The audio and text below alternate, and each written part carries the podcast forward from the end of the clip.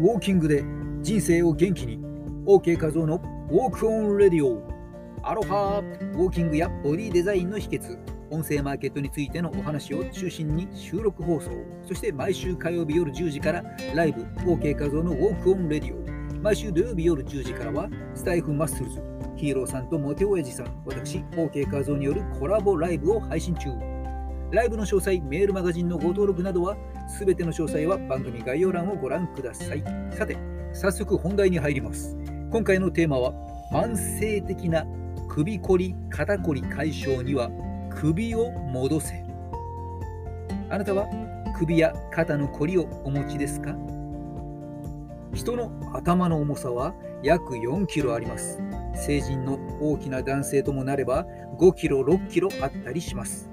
この重量、ヒーリングマッチョことヒーローさんにとってみればティッシュみたいなものかもしれませんが、普通は長時間持っていたならば結構重たい重量ですよね。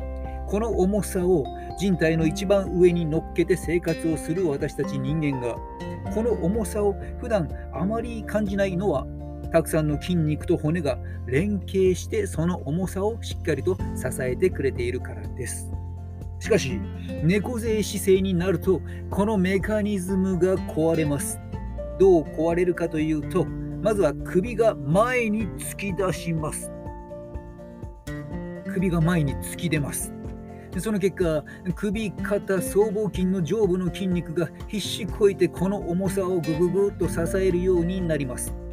緊張しっぱなしでガチガチになったこれらの筋肉は血流が滞り老廃物がたまり凝り固まってしまいます。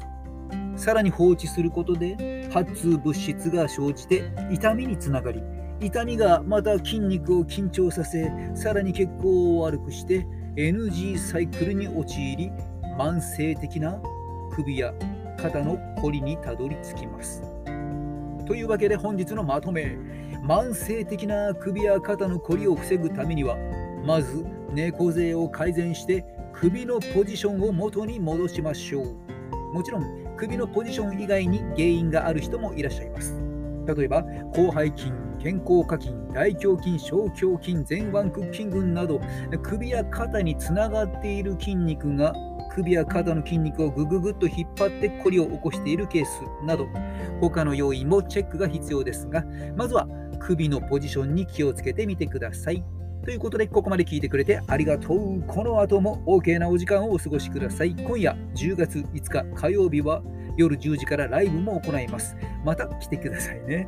ここまでのお相手は、ウォーキングポッドキャスター OK 和夫でした。ではまた後ほどお会いしましょう。マハロー。